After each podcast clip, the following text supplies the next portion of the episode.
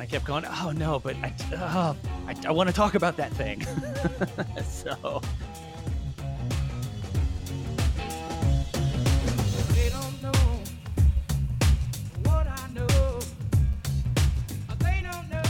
Hey, it's Zengineering Podcast.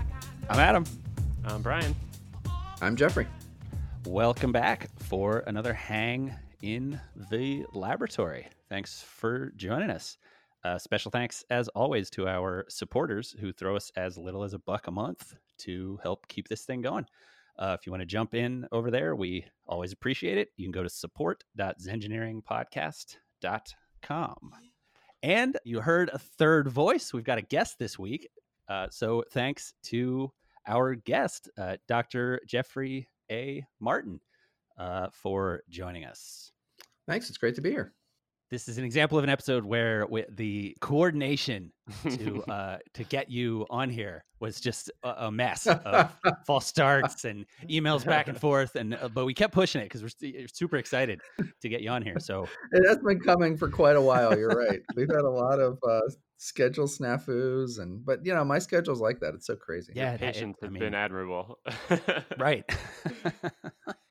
Um so uh, yeah, Jeffrey. So you're, uh, you know, we were running through the bio, and it was kind of it was one of those things that that uh, I, I personally sympathize with because it's one of those like when you start to add up all the multi hyphenate details, it's like now I'm I'm running off a list so long that I feel uh, ridiculous, but they're all true, you know. Um, for so sure. for you, it's uh, social scientist, entrepreneur, author, speaker. You know, uh, I guess at this point, I feel like I'll kick it to you to kind of give us, you know, some of your background and sort of your your take on what you're doing here. I guess. Why are you talking to us? yeah, good point. Really diverse background for sure. You know, from computer science to media to entrepreneurship and investing to uh, you name it. Curate a very large space these days worldwide called transformative technology, which is really the intersection of technology and well-being started with uh, my research into sort of the highest forms of human well-being and then asking how those could be engineered from a technological standpoint and how we could maybe pull people in to do that. And it from there became this broad movement around technology and well-being in general not necessarily just the highest forms but all forms of well-being. And that's you know got members and whatnot and groups and you name it spread across 70 countries and hundreds and hundreds of cities and stuff at this point all around the world. Conferences happening all around the world. The main flagship conference happening in Silicon Valley and Palo Alto area, uh, which is basically the heart of Silicon Valley, uh, starting, I think, the second weekend of November this year. So, very, very broad background. I lead the uh, largest project that researches what we think of as really the highest forms of human well being um, which are very different from the way people might normally define or think about well-being and been doing that for about 13 years. Came to that really because i had a tremendous run of success before that. I mean i'd really done everything that you were supposed to do and had everything that you were supposed to have and all of that to be happy. Uh, and i wasn't unhappy but it seemed like there were people that were a lot happier than i was. And hmm. so that didn't seem fair given how much i was working um, and I thought, you know, I've got to figure this out because if I keep doing the same thing that I'm doing for another 10 or 20 years, you know, well, I'll probably have, you know, increased my wealth to who knows what, a couple hundred million dollars or something. Um, but realistically, I'm going to be in the same spot or worse. That doesn't make any sense. So I really changed my life. I uh, I went back to school. At that time, I had uh, graduate degrees in management and technology and things like that went back and uh, went, studied neuroscience, psychology, cognitive science, uh, transformation, how people change. Um, got a PhD on top of my former master's degrees and stuff like that, and really tried to answer this question for myself because I clearly couldn't buy it. You know, I'd been through every workshop, um, I'd done everything that I could over hmm. the previous 20, 25 years or so uh, to try to really you know figure out what could make me be one of those super happy people Uh, it didn't seem like anybody had anything to really offer me on that. So I thought, okay, well, I'm just going to have to change my life and see if I can figure this out myself. So that led to that project. Um, so I just do all kinds of stuff. Very interesting uh, path that you've taken. Yeah, it's been fun. It's been cool. I love the extent to which you know it's it's sort of the the entrepreneurial aspect. You know, I love the idea that you hit a point of going, okay, well, I still don't seem to the, the happiness doesn't seem to be there, and so here's the thing I'm going to do to try to solve that problem, right? And having a, a proactive answer, um, which I always appreciate. I also appreciate the uh, you know the side of that story that's I mean living in LA uh, for you know almost 20 years now I, I've seen a lot of peers ride the same sort of roller coaster insofar as they get to the top and they go, well, I've mm-hmm. done all this, like I'm popular, I'm, I'm at least mm-hmm. pseudo famous totally. now, and I'm still not happy. Uh, I'm not happy. it's like, oh no. And I think there's a lot of, you know, there's a lot of ways to uh, kind of follow that same story in just kind of your average person's life because you know, like it's it's easy, I think, for humans to get real uh, goal oriented and you end up going okay well if i just do this if i just do this if i just do this and it's like once you've been around long enough you start seeing people that right. you know i mean my with my background in sports you see people that get mm-hmm. all the way to the top and then and then they don't know what to do with themselves uh and it's a it's a you know very human uh, problem i think that kind of happens on all levels like it doesn't have to be that you made it all the way to the olympics or you made it all the way to being Instagram mm-hmm. famous and that was your goal. Like I think even on lower levels, you think, well, I just have a family and that'll make me happy. And then people absolutely get to that plateau and they're sort of It like, really is, you know, it's almost like it sounds cliche, right? But it, it really is the situation where external stuff, generally speaking, just doesn't quench the internal thirst. And so, you know, there's no question it's better to have money than not have money, I think, right? Um, I mean, it's a huge load off your shoulders when you don't when that's something that you don't have to think about anymore, right? Um, doesn't have to be a level where you're thinking, okay, time for the sixth jet or something like that. Um, you know, it can be at a much simpler, lower level than that. Um, and and the positive psychology research, the psychology research does back that up. You know, there's this popular phrase, "Well, money can't buy happiness," and and I think at a deep at the deepest level, that's true. Um, but if you look at the plotted curves for you know no money to to money, um, happiness definitely goes up, you know, to a certain plateaued point. right. I mean, eating out of dumpsters, not necessarily too happy. right. Right. right. Um, and then the curve sort of goes up from there. Right. right? Um, but in our case, we, we really have come across something interesting over the last 13 years, really, of this research. Uh, and, and 13 years ago, I was really asking myself, who are the happiest people on earth that can be researched? And um, we narrowed it down to a few different populations, and we wound up actually having the strongest, boldest claims, and I really thought they were going to be psychopathological claims, coming from um, people who were spiritual or religious in some way, uh, and who had who had claimed some sort of spiritual or religious attainment, right? So people like from Buddhism that claimed to be enlightened. Or um, you know, people from uh, Advaita Vedanta who claim to be non-dual, or uh, we have hundreds of these terms that are cataloged. Uh, people that were sort of in a persistent state of, you know, having Jesus dwelling in their heart uh, from a Christian standpoint, which you might think of sort of a persistent form of mysticism, mm-hmm. though not sort of the peak extreme forms of mysticism that maybe are more popular in stories. Um, and so we just basically thought, well, you know, we shouldn't ignore this. People are claiming this. And so let's see what the story is here. Let's look into this with a scientific lens, psychologically, and from a cognitive science standpoint and whatnot. And over the course of the last 13 years, I really feel like we have gotten to a very interesting place with that from a from a more mainstream scientific standpoint.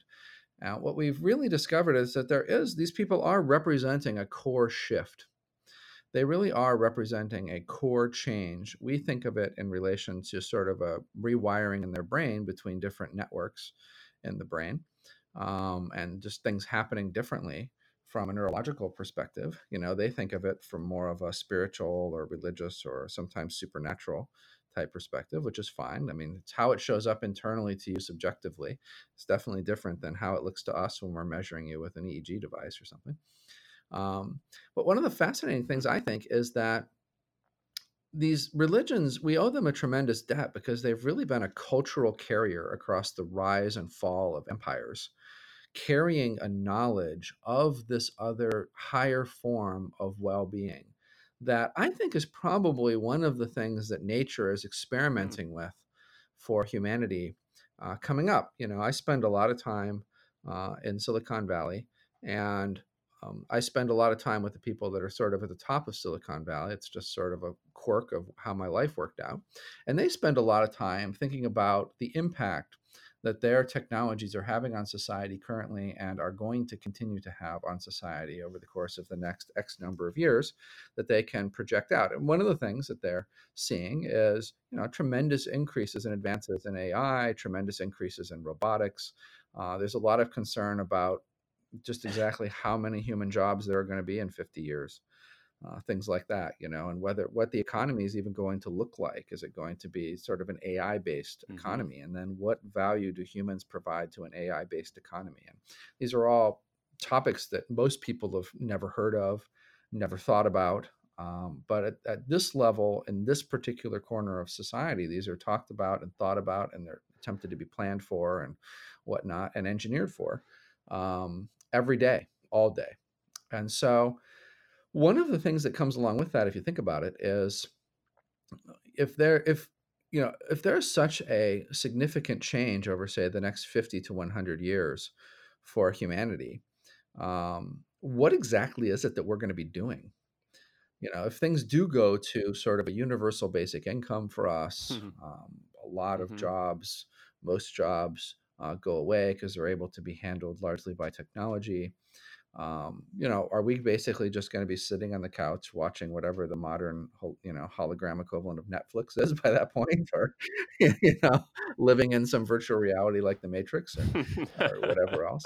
And, and, if you think about it, modern consciousness, oh current gosh. human consciousness, if you're really a philosopher, you could call it postmodern human consciousness, whatever you want to call it.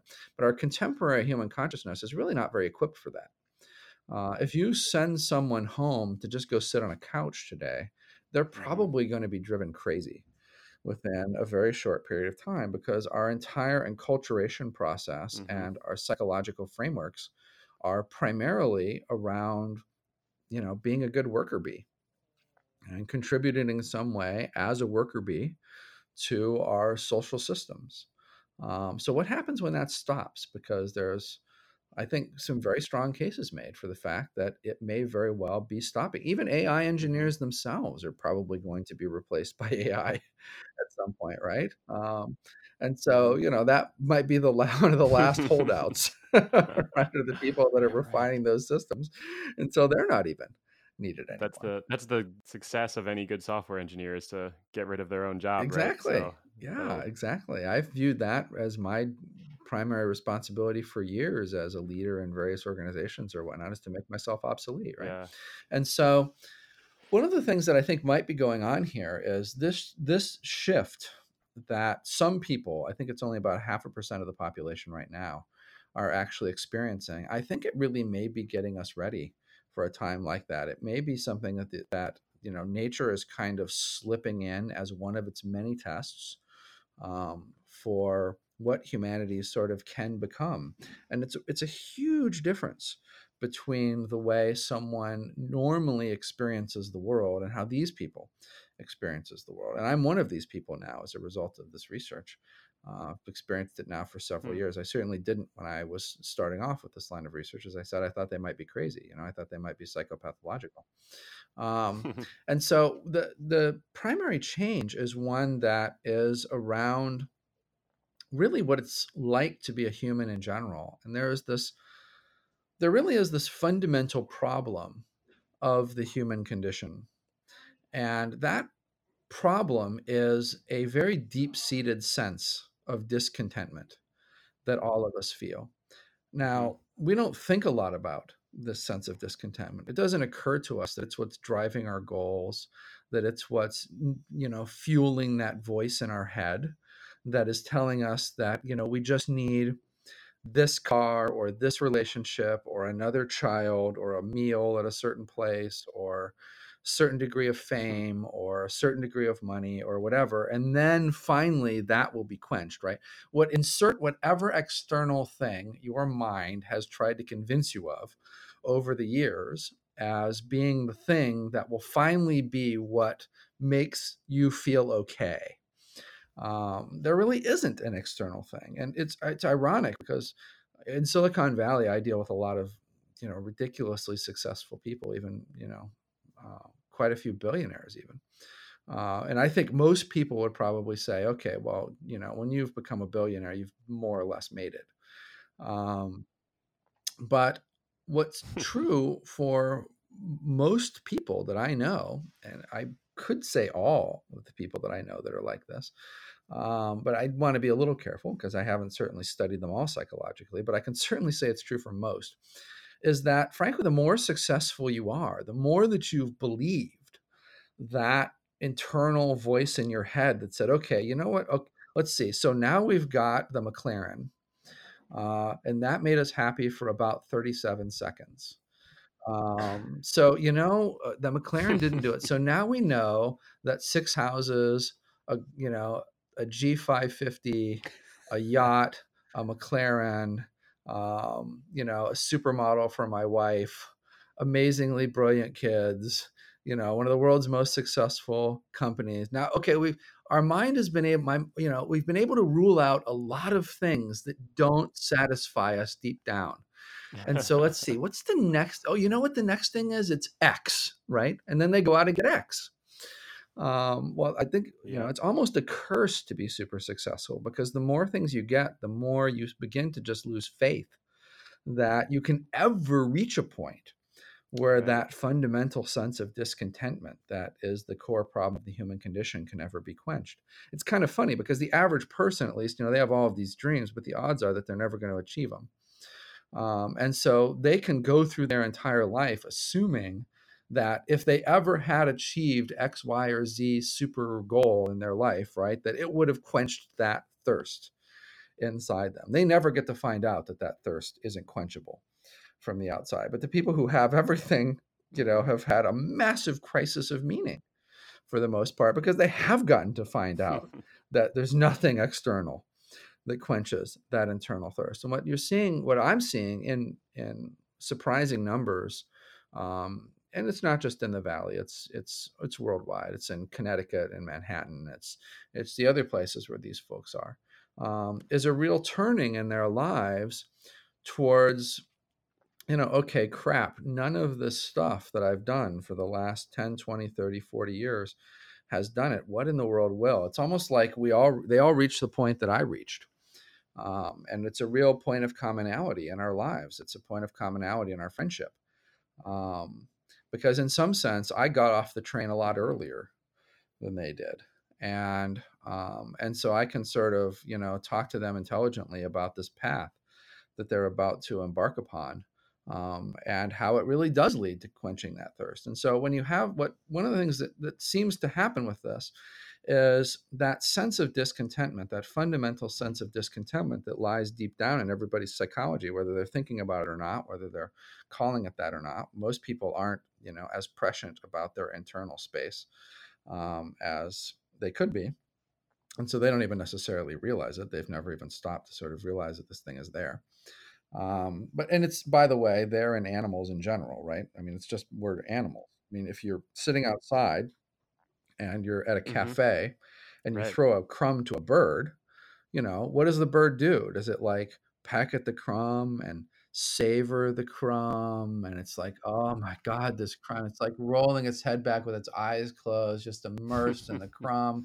I mean of course it doesn't do that right? It pecks at the crumb and then it looks around for what's about to kill it right? And then when it's convinced that it's safe to take another peck at the crumb it pecks at the crumb again and then starts looking around for what's about to kill it again right? So all animals have this fundamental sense just as a as an act of survival that things might not be okay in this moment. And it's a really good idea to look around and see what might be okay in this moment, right?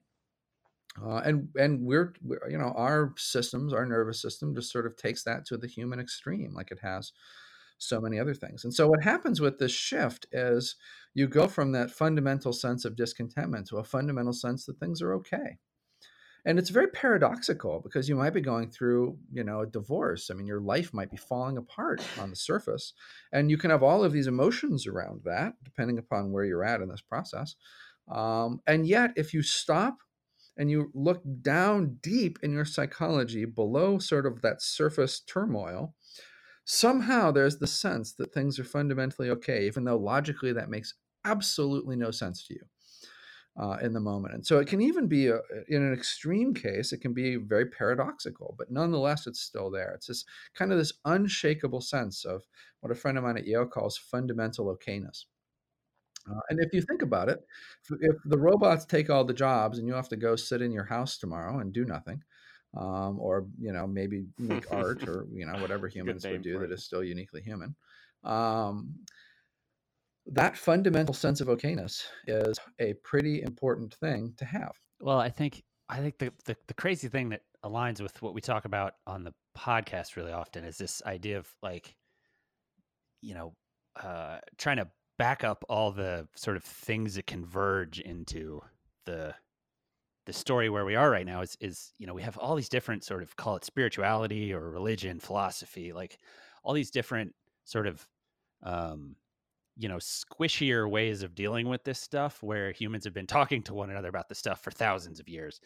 And then and then we have this kind of more concrete avenue of science and technology that is increasingly pushing us toward it's like you know we, we try to solve these problems we build tools we you know we run tests we come up with answers and even as we try to make the squishy more concrete we're ending up asking the same question like uh, what does it mean to be human well, it means, you know, uh, adherence to this religion and toiling in the fields, and that's happiness. And so, like, we do that and we go, oh, this field stuff sucks, though. So, like, let's make a device to get the field thing out of there because yeah. that's making me unhappy. And, and like, and you keep chasing that thread and chasing it and chasing it. And now we're like, okay, well, we got rid of all that stuff. Uh, okay, what does it mean to be like, we're, we're back to that. What does it mean to be human? Um, idea. And, and it's, you know, it's so, interesting to me, I think, with my own sort of exploration, because you know, when you talk about um, sort of commonality and sort of this idea of like, oh, well, when did you hop on the train of realizing here's here's how it it actually works, that it's this sort of internal process versus this external thing, and I I personally made whatever progress I've made on that journey because of religious studies. And so, like when people used to ask me about um, you know, religion personally, I always used to say, well, you know, I was raised right uh, uh, yeah, Christian, uh, but then I became a philosopher, and it's it's pretty hard to look back from that because because what it really turns into is you start you start studying all of these different stories, right. and you start to look at all the religions, and you go, well, that's a story, and this is a story, and here's another story, and here's another version of that story, and then here's a story that completely has nothing to do mm-hmm. with religious imagery. It's just you know Socrates asking questions and you know and you end up starting to see the commonalities in all of those stories and then you start going okay well they all seem to overlap with these similar points and so like maybe that's the whole thing and then the thing i kept thinking uh, while you were talking about that on the on the sort of religious front is the thing that pushed me away mm-hmm. from my my own upbringing in the Christian space is like I struggle with religions where uh, they affirm the discontent feeling that you're talking about. Like I don't like the idea of, hey, here's a story about what it all means, except that story still includes that there is no answer and you just have to be mm-hmm, generally mm-hmm. discontent. Except the discontentment's like mm-hmm. it's this weird not external but still sort of external because you're like mm-hmm. you know original sin and we're all tainted and and like you know ideas like that that start to start to work their way into the story this um, this seems like a really interesting time to be studying this particular topic, right? What kind of I mean, in a way you're you're studying the ultimate question, right? What is the point? What are we doing here? But up until relatively recently, uh, and you could argue that's tens of years or hundreds of years, whatever, relatively recent in the, in the concept of the world and life in the universe, we've eh, life has existed in a in a world of mostly scarcity, and so now it seems even to people who haven't studied the depths of philosophy and economics and how the world works, I think it's becoming apparent to people that uh, we a lot of human beings have everything that we really need to essentially be happy to to exist and have have a family and live a fulfilled fulfilled life and all of the fears and not all of but right. many of the fears and concerns and frustrations and anxiety that we feel all day seems like when you look under the covers it seems like it's kind of our brain making that stuff up because the part that's supposed to worry about getting eaten never actually has to worry about that anymore and so we've we've invented a bunch of stuff and it's been functional for a long time right? We we needed people working on farms to make food for the population and people defending our towns and uh, but maybe that's coming to an end and we don't need that anymore.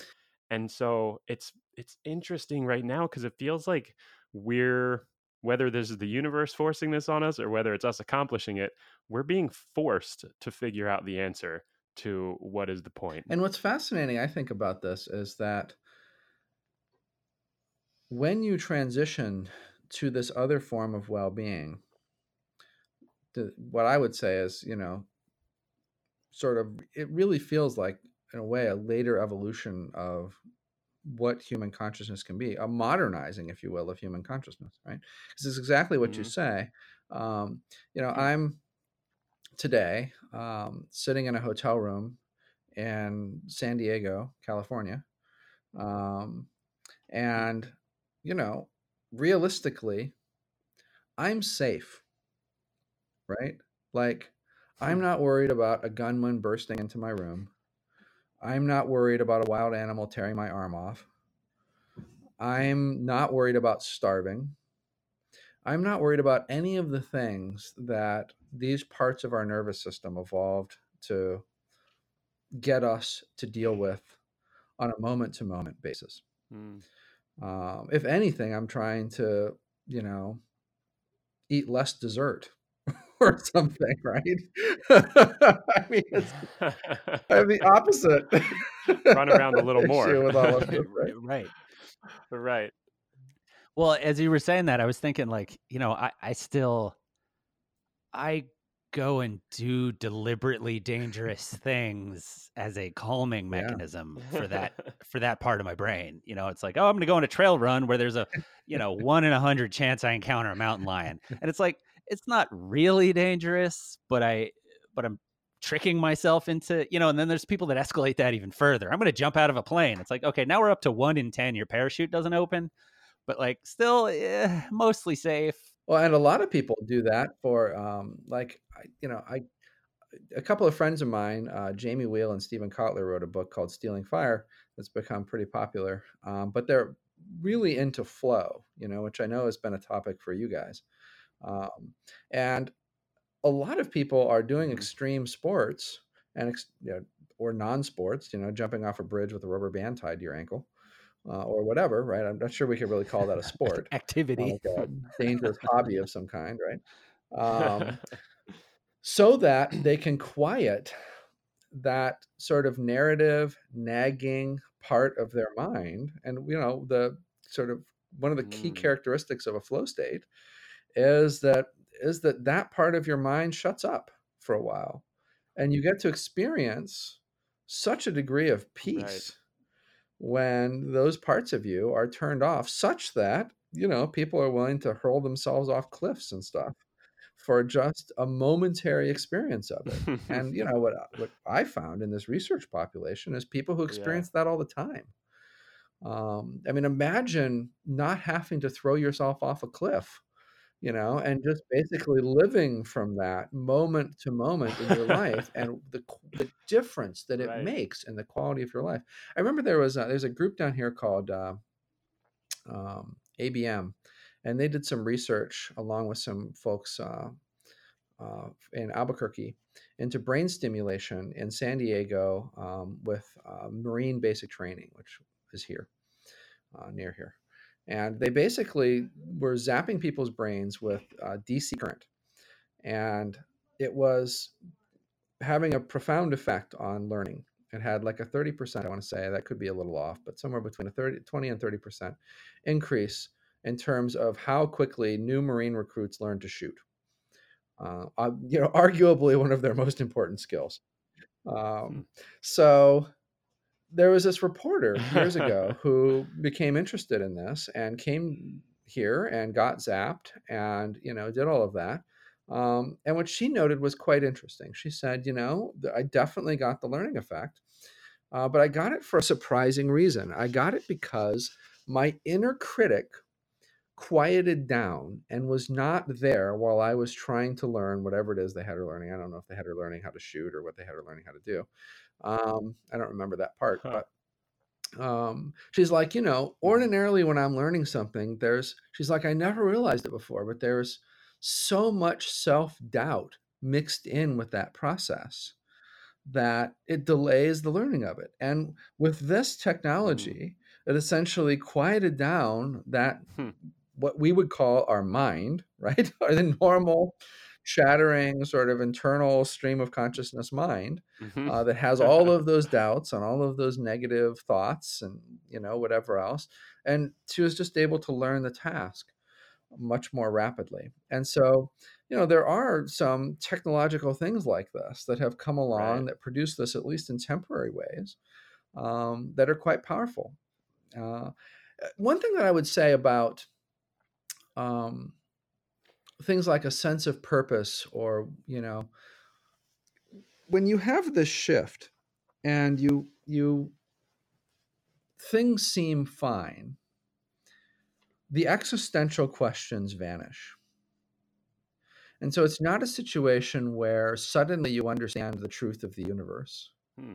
but you really wonder like in my case i had i don't know a you know 35 year existential crisis or something before that transition. I don't know how i would say it right? Uh, i mean i was a christian when i was young. I was a very religious um, right-wing christian when i was young. My mom was uh, had a christian missionary tv show. Uh, my uncles like ran you know graduate bible education you know graduate christian education Hmm. programs and were theology professors and stuff like that. Um, and so one day uh, when I was around 16, I had that belief system rug yanked out from underneath me. And I think it's actually a miracle I didn't kill myself. Um, really, it was a friend, uh, an older friend who worked at the same, I, at that time, I was already working in television, in part because of my mom. I was just, you know, I followed her down to her TV studio and make a long story short, sort of the local chief engineer from NBC um, was kind of a volunteer chief engineer down there because in his real job at NBC, he couldn't touch any of the equipment anymore because he wasn't a union engineer. he was in management. Um, and, you know, it's all unionized. Um, and so that's where he went to get his technology fix, right? Um, and that basically led to an early career for me um, in television. Um, but when you know, but I had this. So I, the other maintenance engineer down there, uh, who was an equally famous guy that was that had built some of the first broadcast trucks and stuff. He really, he really saved my life. He really, unquestionably, saved my life because that Wow. you know you can't just have that deeply embedded embedded a release a belief system ripped out from underneath you, um, and have Mhm. that and come through that okay. Uh, but on the other side of it, I didn't have a, a religious belief system, um, and so I spent at least a decade going through every other religion, uh, spiritual system, philosophy, you name it, looking for something that I could believe. Um, and I never found anything. I never found anything that I felt produced in their followers what it said they it would be produced by that system, which was basically my benchmark. Uh, so then my life became about. I thought, well, what is it? What does it come down to? It comes down to quality of life in the moment, right? Your moment to moment quality of life experience. So I started Mhm. to try to optimize for that. Um, but of course, in all of the ways that everybody does, um, that never really get at that deep internal thing. Um, so throughout all of that time and until, um, well, I don't know, until I was probably 40 or so, um, I had really a profound existential um, internal crisis going on. Uh, I was busy, busy building companies, busy, you know, whatever, doing sports broadcasts, busy whatever I was doing during whatever time in my life. Um, but nonetheless, this was always sitting there in the background. And one of the things that is maybe most profound about this shift is that if you wind up as one of those people who have some sort of really deep existential, you know, angst, um, this just makes it go away. It doesn't like provide answers that resolve it in some way. It's like when the shift happens, you just realize it's it's there's just it just doesn't matter. You don't think about it again. You don't want to think about it again. You know, if people want to sit around and philosophize, you're like, well, I'm leaving this conversation because this is a monumental waste of time. Um, it's it's really quite a fascinating change. You know, there's so many people who are questing after meaning. What's the meaning of my life? Uh, I haven't thought once Right. about meaning since the moment of that transition. Um, so, meaning, purpose, the existential questions of life, it seems like these are things that are in some way sort of neurotic, psychopathological parts of the other way that your brain can be wired, like the traditional way that your brain can be wired. And you're just literally relieved of them.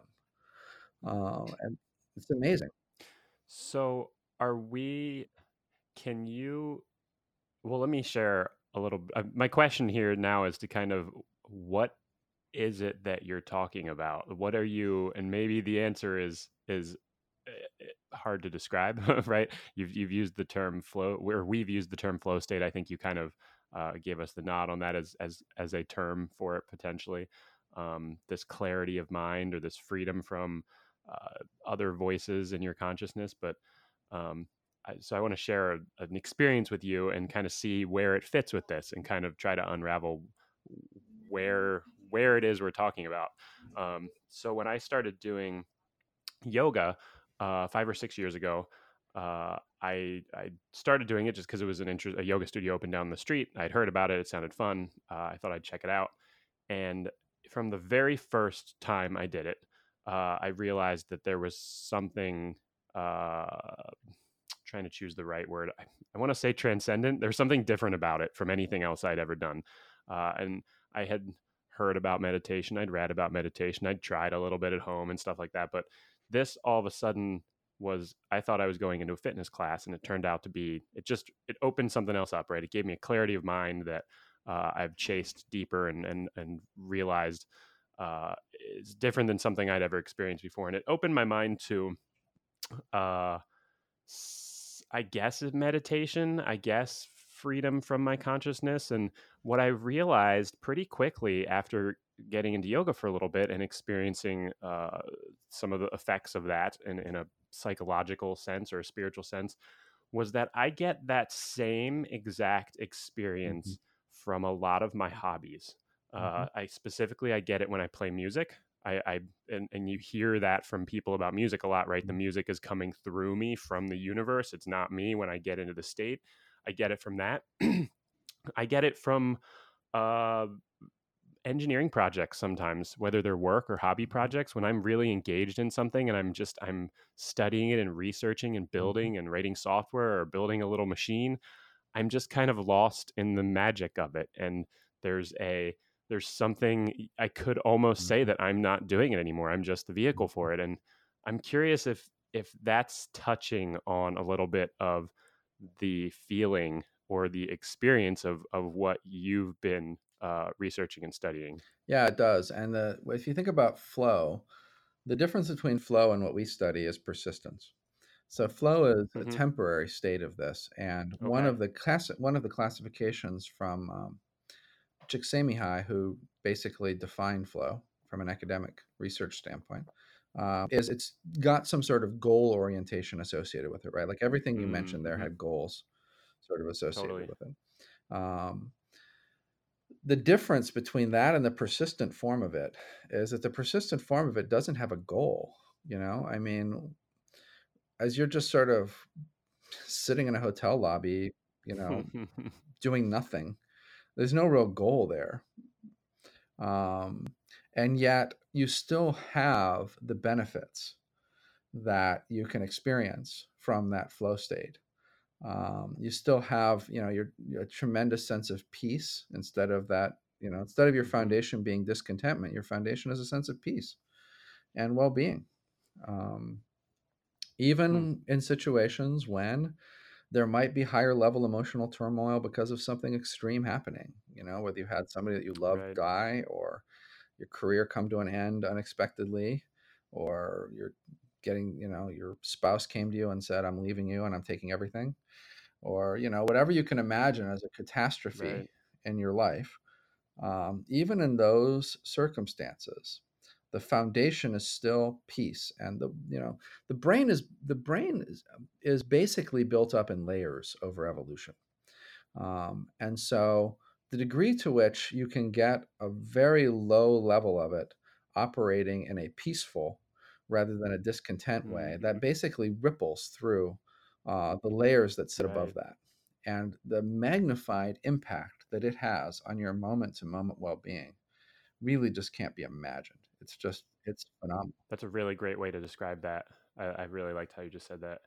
So it kind of sounds like it's not. So flow state doesn't sound like it's actually the right descriptor. Flow state is just a, a an experience that people have that happens to include the silencing or the peacefulness or the the relaxation of these different layers of our brain and it uh, from a if, to make it sound sterile i guess in, in a way which uh, is is my my voice is putting judgment on my comments right but um the you go down down through the layers of our evolved brain to the the core of whatever that is right? Maybe that's our brain stem where things first started coordinating in our bodies.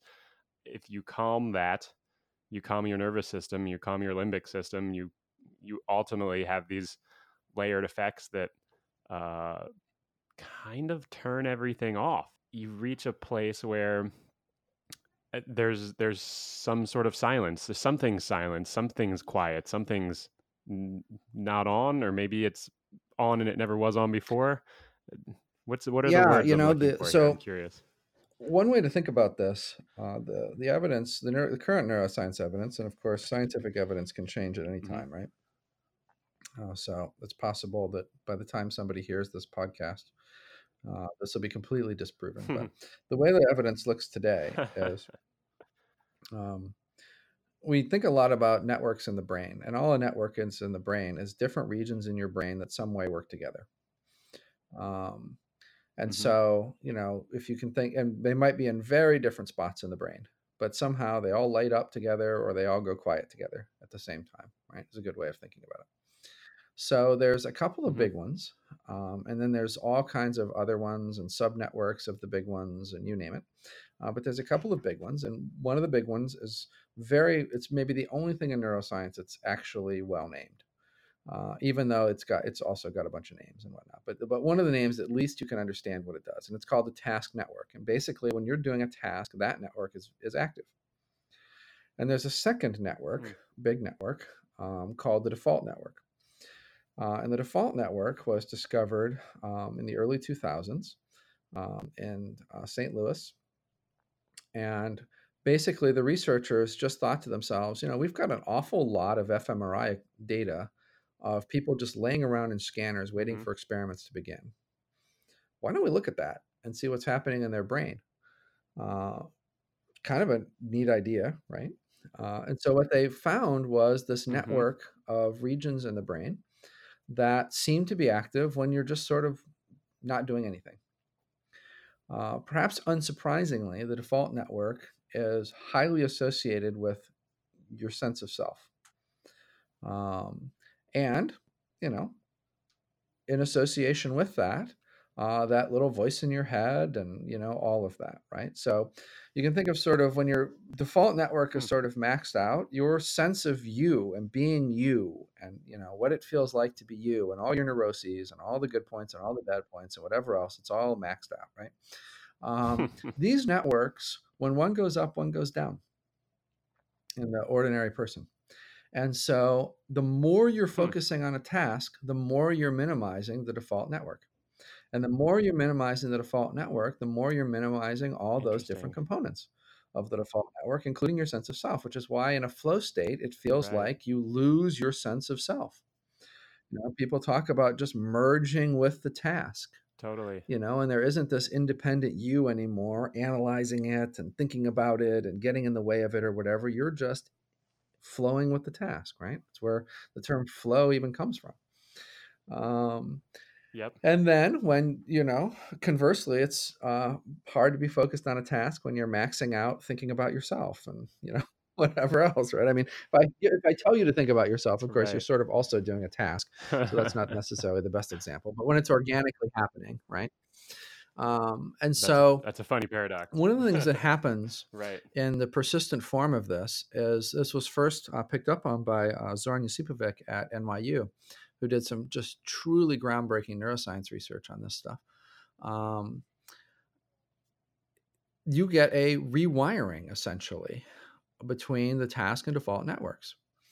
Uh, they cooperate in ways that they didn't cooperate before. They exchange information in ways that they don't exchange information for ordinary people. Hmm. And one of the ways that that shows up is that they are Wow. less contra activated. And so you have less of a swing between them in terms of one being Hmm. activated and one not being activated. Um, and so that's a profound change Wow.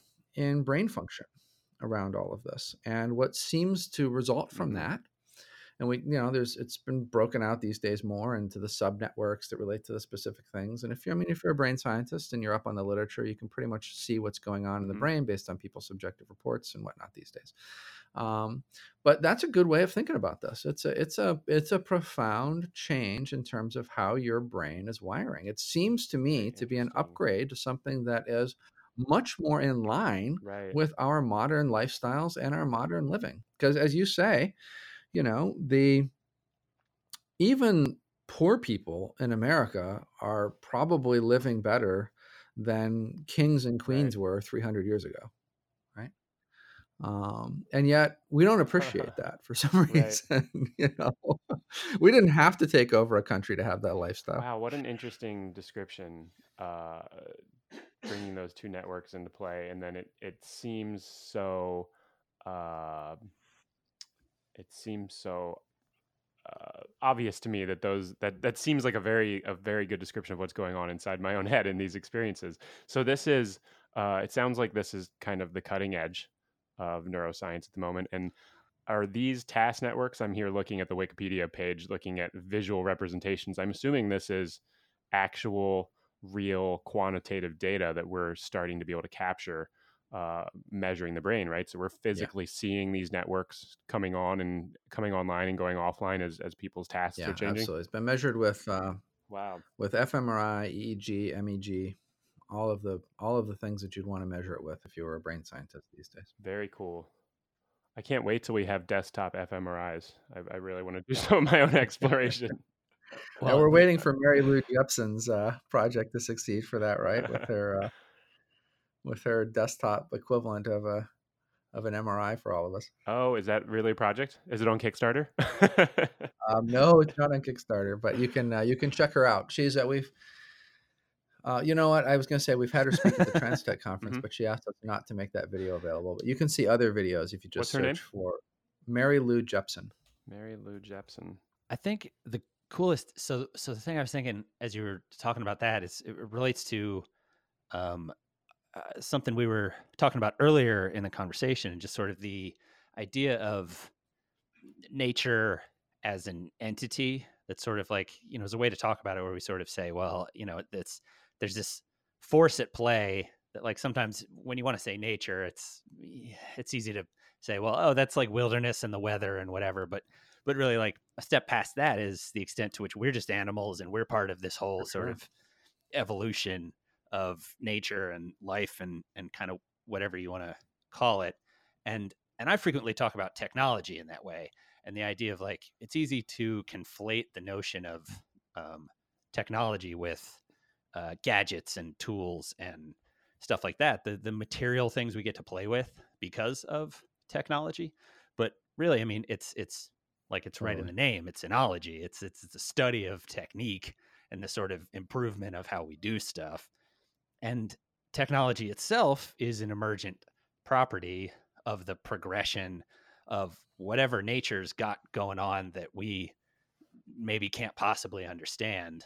And then it intersects with what we were just talking about with you know it it the idea of sort of what's the next evolution or what's the next upgrade and we're at this really weird place where like we really can materially measure what's going on in these brain systems and we can say okay this one network doesn't serve us in the same way anymore because uh you know i'm not being Right. the Totally. threat of a tiger jumping on me at this Right. moment is considerably diminished uh from from where it was 300 years ago uh but the idea that like it, it the the reason i bring up sort of technology as as almost an emergent property is because it's easy to look at it and say well we are manipulating it now so I, you know you can go places like we're god with it right? And and, and it starts to be this sort of strange part of the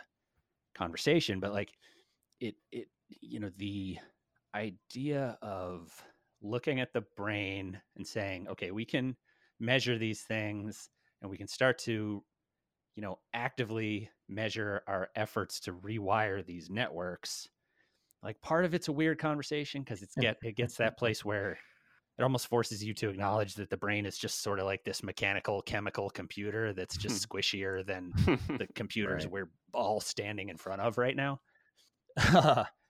but uh, but also it, it you know it, it, it there's an aspect of we can measure it we can look at what's happening in these networks we can quantify the network in your brain shifting but then the answer to how you do that is still like certainly there are answers like you know in the Mhm. neuralink presentations about brain stimulation and things we can do with Mhm.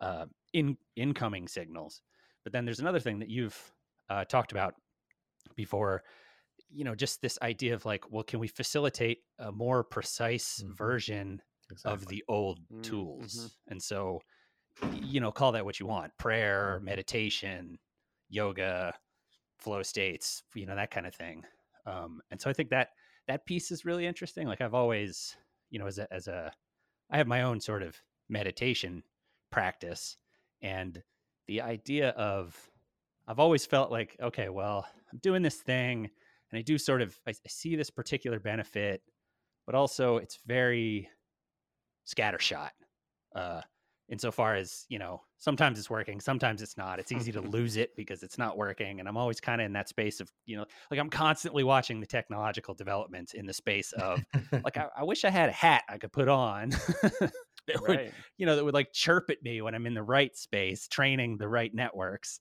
and that would stop chirping when i'm not and i, I know we're close to those things existing Well, this you're Um, touching, I think, on what I what I personally experience and see as one of the biggest challenges right now with health and well-being. Right, is that our understanding and kind of our theori- theorized uh, understanding of what's good for us in a lot of ways. Right, nutrition, mindfulness, physical activity it's beyond the capabilities of us to actually give everyone real true feedback and so we all are like everyone's aware that there are better things we can be doing there are ways to optimize everything but we don't quite have the data for a day-to-day life to really optimize everything as much as we know we're all on the cusp of. So there's almost there's like an anxiety behind when will we know more so that we can do things better. Um, and i'm curious uh, Jeffrey, uh, what what is the application of your research? What are what are you uh, working on with people? What is enabling this? How are you measuring it and, and providing it as as a, a, a means to uh, do this rewiring? The core part of that research is basically done at this point and really ended um, at the end of 2018. What we Mhm. what we did was uh, the first phase of it was really just trying to get our arms around it, um, with over a thousand people uh, who claim to experience it around the world, and then um, you know there's only there's only so long that from a research standpoint you're going to be okay with post hoc data and so Mhm. obviously the day comes and you think to yourself, how can I get pre and post data on this so that I can actually see Mhm. what's changing, measure, get some better data on the change. Um, and so we, I thought for sure that um, we would be able to use brain stimulation or neurofeedback technologies, but um, people like Zoran's work, uh, Judd Brewer's work, other people's work in fMRI in those early days of 2009, 2010, say, um, came back with these very deep regions of interest in the brain.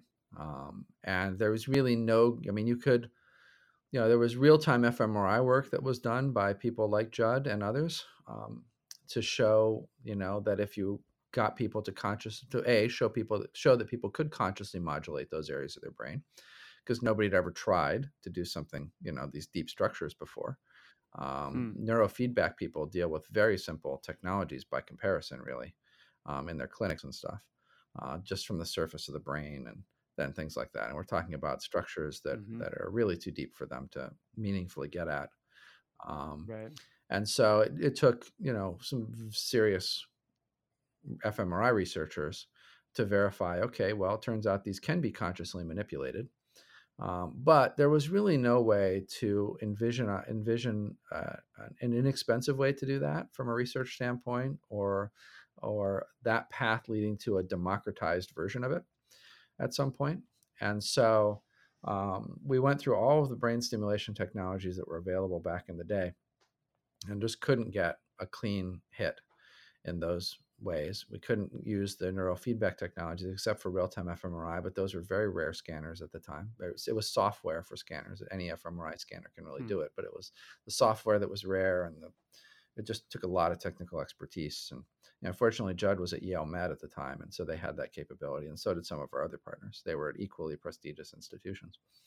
Um, so one of the things that we did was we we wound up creating a protocol that had about a 70% success rate in transitioning people um, which is an astonishing success rate if you know anything about this area Hmm. um, by really just looking at a line in an entry survey that we used for people that were coming into the first phase of it and that line asked people what worked for you now, I didn't actually Hmm. think that they would be able to accurately report what worked for them. And so I didn't analyze that line earlier. We collected an enormous amount of data on those people. We still have data that we haven't analyzed. Hmm. Um, but yeah, I just assumed we would get to a technological solution for this and that we would do it faster than we Right. have. And so I wouldn't even need that, the answer to that question necessarily. But it's one of those things that we asked it for the hell of it. Um, and, you know, you do that a lot in research because you just never know what you're going to need.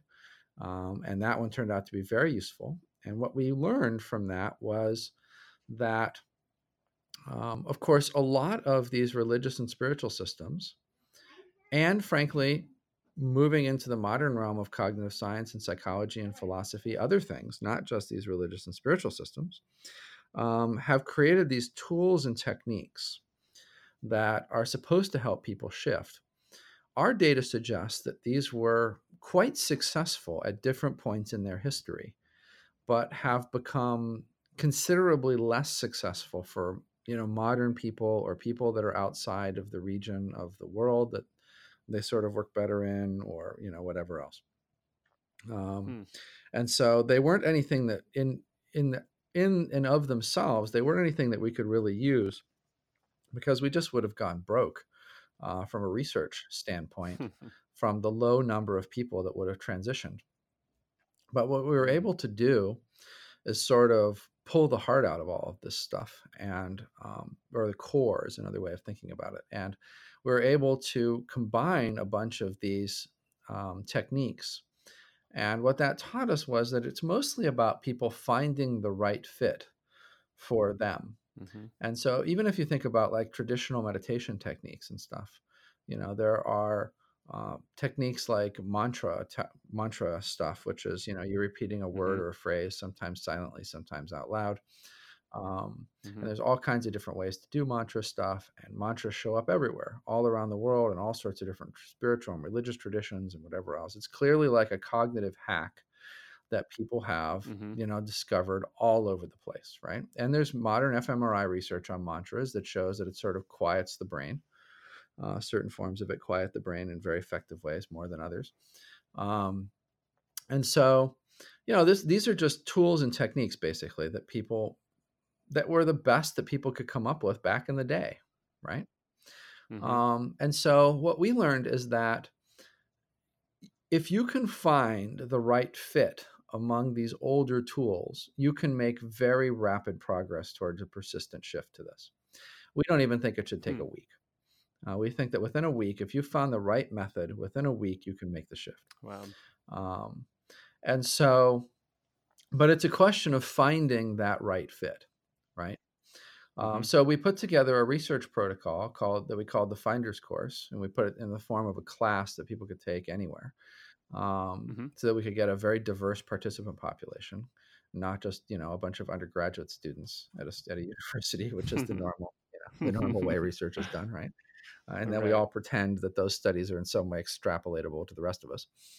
Um, in reality, this protocol had a profound impact, uh, and it's had a profound impact on about a thousand people all around the world at this point. So we still make it available as a class. People can go to finderscourse.com. They can actually take it at this point if they want. We're still collecting some data on it. Mhm. We don't need any more core data, um, but we're collecting data uh, to use with artificial intelligence now. We think that if we can get to about 10,000 samples of people, it'll be a sufficient learning corpus Mhm. that we can feed it into, you know, deep learning or machine learning or something. Um, and basically um, see what additional insights it can provide us. Um, we've got all kinds of our other research results published, and you can see the, the massive impact that it has on people's psychology. People can go to nonsymbolic.org, look at the publication page. There's all sorts of um, there's all sorts of videos of me giving academic talks and, and stuff like that. So uh, and the re- the word non-symbolic comes from our academic phrase for this, which is persistent non-symbolic consciousness or persistent non-symbolic experience, depending upon the era of our research. Um, so, and now publicly, we mostly just call it fundamental well-being because that's what it feels like. It feels like there's been this fundamental Mm, change in your mhm. well-being. Uh, so since then, we've continued to work on the technology stuff. Like we spent the last year um, experimenting with transcranial ultrasound, which is a new technology that we'd been waiting to come online for about five years. Um, and so we put a very expensive, about a million dollar project in Silicon Valley and um, pulled in some of the best people around that and tried to basically see if we could just zap people's brains into this. Um, Hmm. and we had some good success with that. We, uh, I'd say, probably about a third of people that we tried it on experienced nothing. A third of people experienced something, and a third of people, you know, would experience a profound shift of some kind. And so that technology is a ways away from being reliable. Um, but for the first time, I can say, you know, if you would have if you would have interviewed me a year ago and said, "Are there any technologies that you know of that shift people into this?" I would have had to say no. You know, we've looked at everything, everything that I know about, which I'd like to think has got to be just about everything out there, especially given that we sit at the middle of the Mhm. space around transformative technology and you know technology and well-being and stuff. I mean, like the entire world flows through our fingertips.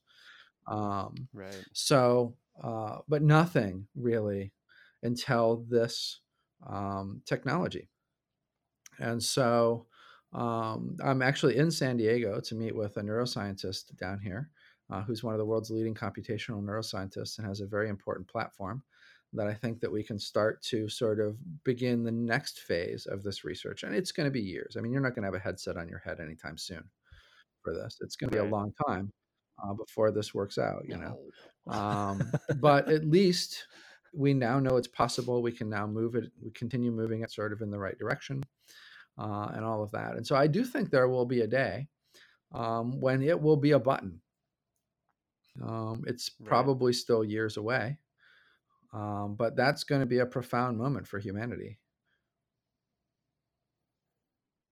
So, I I I love all the I love all these descriptions. It's interesting. It's a lot of the stuff you're saying is drawing uh, some really neat parallels to the uh, yoga therapy program that my wife went through. Uh, she graduated from that program from a school called Soul of Yoga in uh, in Encinitas, and uh, the the governing body mm-hmm. is IAYT, um, and the International Association mm-hmm. of Yoga Therapists, and the uh, kind of the the concept right is is they've captured all of these uh, historic features and uh, concept of mantras and all, all, these things that humanity's been doing for thousands of years and they're trying to apply it in a very functional therapeutic way kind of around the, the, uh, the traditional teachings of yoga but with modern science layered on top and so a lot of this same kind of stuff is the same a lot of the things you're talking about are the same kind of things my my wife has really been experimenting with and and learning how to use in settings with uh, clients. And uh, i'm wondering so the the concept uh, i suppose one could put the term enlightenment on top of all of this right? There's uh, you could put flow state whatever we've used a bunch of different words and i'm curious what being a researcher here and someone who is experiencing having these experiences and living in a in a inside of a mind that has mm-hmm. shifted has changed what do you see as like the future of this? What is the and it's kind of counter to the concept, but what's the what's the goal, right? Because it sounds like, in a way, it's hard to differentiate the mind as like a hardware or a software device. It's kind of both things at once, I think. But we're we're rewiring it. We're rewriting the software. We're rebuilding the mm-hmm. hardware, whatever you want to call it. Is this the first of, of many layers of changes that you suspect will have in our brains is there is there a direction it's headed is there a purpose to it is this just something unique you've discovered that's like the first step on a path yeah it really is uh, once you have a transition to this there's a whole process that unfolds in terms of you know how your brain rewires from there um, and so it mm-hmm. really does, I think, become a life. Uh, our indicate every indication from our data is that it becomes a lifelong process of um, mm. sort of your brain going in a different direction. You know, your everybody right now, their brain is going in a certain direction. Right. I mean, everybody's mm. learning, changing, growing, whatever else. Like your brain just does that, right? Right now, for most people, it's doing that in that sort of traditional old school animal kind of way, right? Um, mm-hmm. The brain does that in this case as well. Um, once there's been sort of this, you know, rewiring into this direction, um, it continues to deepen, progress, refine. Um, as far as I can tell from our research, you know, for as long as someone is alive. Um, so, really, the mm. transition to it is just the beginning of a process that unfolds, and we've done a lot of work on on on how that unfolds in different ways. Uh, I just put out a book at the end of March. Uh, it was 10 years in the making around our research. It's called The Finders. People can get it more or less anywhere. Um, so that covers a lot of this type of uh, material. And let me say something about the word enlightenment and non-duality and stuff like that. You know, um, oftentimes, so first of all, it's it's hard to know what let's just call them the ancients, right? What um, meant by a lot of these terms. Um, so one of the things that this path of mine has led to is me interfacing with a lot of like the world's leading religious scholars, of which I am absolutely not one. Um, but you know, in some sense, like we've got a living population of people who seem to relate to their old books and stuff, right? Um, and so they're interested in our data oftentimes. Um, and so it's I've had a lot of these conversations and a lot of these exchanges over the years with folks. Um, and one of the things that um, I'm aware of is that you know they're not really entirely sure what a lot of this stuff really practically meant in terms of someone's actual description of their consciousness. And there's a there's a good analogy that I use for this. Um, a number of years ago, I was researching the the self help movement. Before I started researching this, I was researching the self help movement because it just occurred to me that there are like a billion people out there consuming self help materials. And in some sense, it was like the world's largest untapped laboratory of what might work the best. Um, and so I started a research project that inquired into that and, and right. did that for a number of years. Um, uh, one of the things that I ran across in that was uh, the self help was sort of this this movement within um, one part of the self help movement that was the New Thought movement. It was called the New Thought movement back in the late 1800s, early 1900s. Uh, today we would call it like the power of thought movement, or you know the um, the sort of you know think things into reality mm-hmm. kind of movement and uh, that kind of stuff. Um, so sort of forms a core of the self-help market, a core of the new age market, all of that. And I ran across this lady's dissertation from a university in Pennsylvania, and she was a period historian. Her name is Beryl Satter, and she she eventually published it as a book called something like "Each Mind a Kingdom" or "Every Mind a Kingdom," something like that. Uh, but her dissertation, and it didn't. The book is is good, but the dissertation is of course better because it's not doesn't have to be smoothed over, right? Um, and so I was reading her dissertation, and the takeaway from the dissertation is essentially this: even though my takeaway, one of my main takeaways, even though we can go back and we can read a book from the New Thought movement in the late 1800s or early 1900s, and it's written in English and it's written by an American and it's like 100 to 150 years old. Um, and we think to ourselves as we're reading this, oh, I get this. Yeah, I understand this. This makes perfect sense. And out of that has evolved this entire sort of new age self help subgenre around people who did exactly that. They went back and they read those materials and then they modernized them and rewrote them for a contemporary audience, experimented around, played around, added their own anecdotes, you know, all that. What Beryl very clearly shows is that if you go back and read those books that are, again, like 100 to 150 years old, you do not understand what these people are saying. That it is embedded in a socio economic historical context that is so completely different from mm. our modern reality. Mm. That although the words are technically understandable by us, we map our modern social context on, you know, our socioeconomic historical sort of placement onto it. Um, and we just we're not in the head of the person that was reading this thing 150 years ago. And so it's a it's a different book to them than it is to us. Mm-hmm. Um, and that was really a profound moment for me um, when you know she she basically picked that new thought movement because it was like embedded in women's rights and it was embedded in sort of the spiritual debates of the day of is spirit in matter or is it apart from matter i mean there's all this complex social stuff around it that she just thought as a period historian right not as not from a science or a philosophical perspective or just as a period historian was fascinating and would make for an interesting dissertation.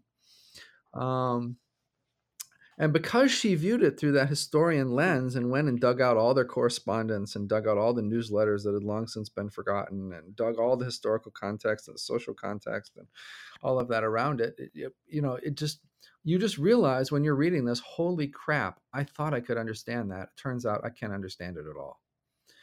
So, um, Imagine how much more difficult it is if it's something written hundreds or thousands of years ago that isn't in your native culture, isn't in your native language, maybe isn't even a living language, right? I mean, we can't understand this stuff from 100 years ago, for God's Right. sakes, right? And so that's what you get out of these Buddhist um, and, you know, Hindu and even Christian um, uh, scholars is the sense of like, you know, we're not in their head. We really have no freaking idea what they were describing. Um, and so I think there's a there's cautionary tales and and using words like enlightenment and you know these other terms that sort of come from these traditions in that they are such massively contested mhm. and debated words and there's like a thousand meanings for them in a sub sub sub sub sub sect of you know an overall religious tradition much less the sect right next door to that much less the sect right next door to that one right? Um, and what we really did i think is we we took the the profound cultural inheritance that these people gave us which was knowledge that there is something that can happen inside the brain that produces a very different and much more beneficial way of experiencing life um, and we're really able to take using modern scientific methods the Mhm. core of that um, as it's relevant to us as modern humans um, and then you know create systems that we're able to get at least most people who use them there um, and i hope at some point a technological push button solution um, and really sort of strip it of all of those debates and confusions and superstitions and you know everything else and that's i mean i you know i love i love to hear it put that way because i Mhm. think that's sort of where the same desire is where i've landed with my own exploration that i've talked about before which is you know you see the commonalities and then uh, similarly i've i've always i've never heard it you know articulated exactly that way but my struggle was always okay this is also really old and even at a young age i felt very aware of like okay there's been hundreds of translations and like who knows what it meant at the time and and you know so i always had that layer over top of all of my study that got me to that same place of like okay but what's the core thing Right. like that we're all chasing and and and happiness doesn't even say it because i Mhm. feel like happiness gets you to this idea of like it's Mhm. like a it's like a peak state um and i think when you express it as fundamental well-being it's it feels like a, a shift in even thinking about what you're chasing because it's it's not you know always being in a state of the manifest joy you experience at the birth of your first child or whatever it's it's it's a low grade thing that like you know it, it tends to heal i think you know you mentioned uh, like buddhist uh, thought and stuff like that and you know it tends to mirror something closer to what i feel like they're talking about which is like it's more like once you attain it or once you get to that point just sort of like the anxiety falls away it's not this constant feeling like oh yeah all all the time i'm just stoked like uh, but it's like you know it's more like i just am actively not worried about a tiger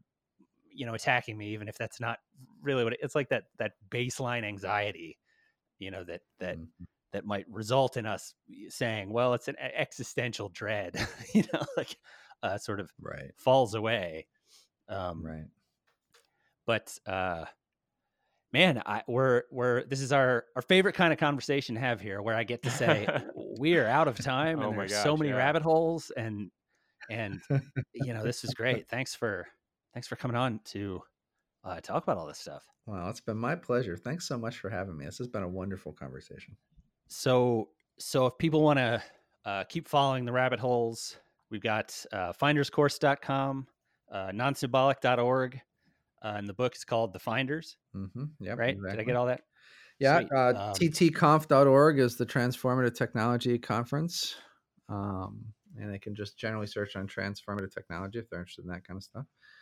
Um, and if anybody thinks that they're experiencing this, we have uh, a few hours of video up at explorerscourse.com that is um, what we think is the most Hmm. important thing things for people to know based on our research um, for people that are already experiencing this type of thing. You know, it's when you're in it, you don't necessarily because you've had a reduction in your in your chattering mind. Um, you're not necessarily as self-reflective as you know you're not sitting around thinking about yourself all the time um, and so you don't you're not necessarily analyzing even sort of you know Hmm. your current life current state um, with the, you know certainly you're not doing it to the neurotic degree that you once did and as a result of that you can you can just sort of never think about some of the bigger features of what it's like to experience this and we've been able to extract those bigger features of course from researching a lot of these people thousands of these people over the last 13 years and i, I think there's some really useful things for anyone that experiences this to just know if it and you know many of them i'm sure will have dawned on them but if there's just even one or two things that are these core things that haven't dawned on somebody yet um, and i meet people all the time that haven't had this stuff done on them um, then that can be really nice too. So explorerscourse.com is sort of a resource Is it the three part video series that's kind of the the initial that that summary set? no it's different. It's um it's it's we have a separate experiment that you actually can't get to from explorerscourse.com at least not as i'm talking about it. Maybe someday that'll change and somebody could listen to this years from now or something and that might not be true. Um, but we have a, a separate experiment called the explorers course which is an experiment in integrating this in like life integration how it unfolds and that kind of thing um, Mhm. and as a function of that uh, I, I put some of these core tenets into the first module of that research program and everybody just sort of universally responded that, that that's participated in that research you know and said Wow. you've got to make those available at a mass level so that people can you know those would have made such a huge difference in my life if i could just could have watched those videos 10 years ago or whatever you know Neat. um, and so i just decided to throw up session zero if you will from the explorers course experiment on that site Cool. That's awesome. Well, I'm definitely gonna check that out. Awesome. Well, yeah, Yeah. thank you for doing well that. thanks for having me this was and great thank you for joining us. Um, this uh, this is uh, oh, I should say thank special thanks to our supporters as well, uh, especially if they've made it this far. But if you want to jump in and throw us as little as a buck uh, a month to help keep Zengineering going, that's support.zengineeringpodcast.com. Uh, thanks for hanging around for another Zengineering podcast. Uh, I'm Adam. I'm Brian. i'm jeffrey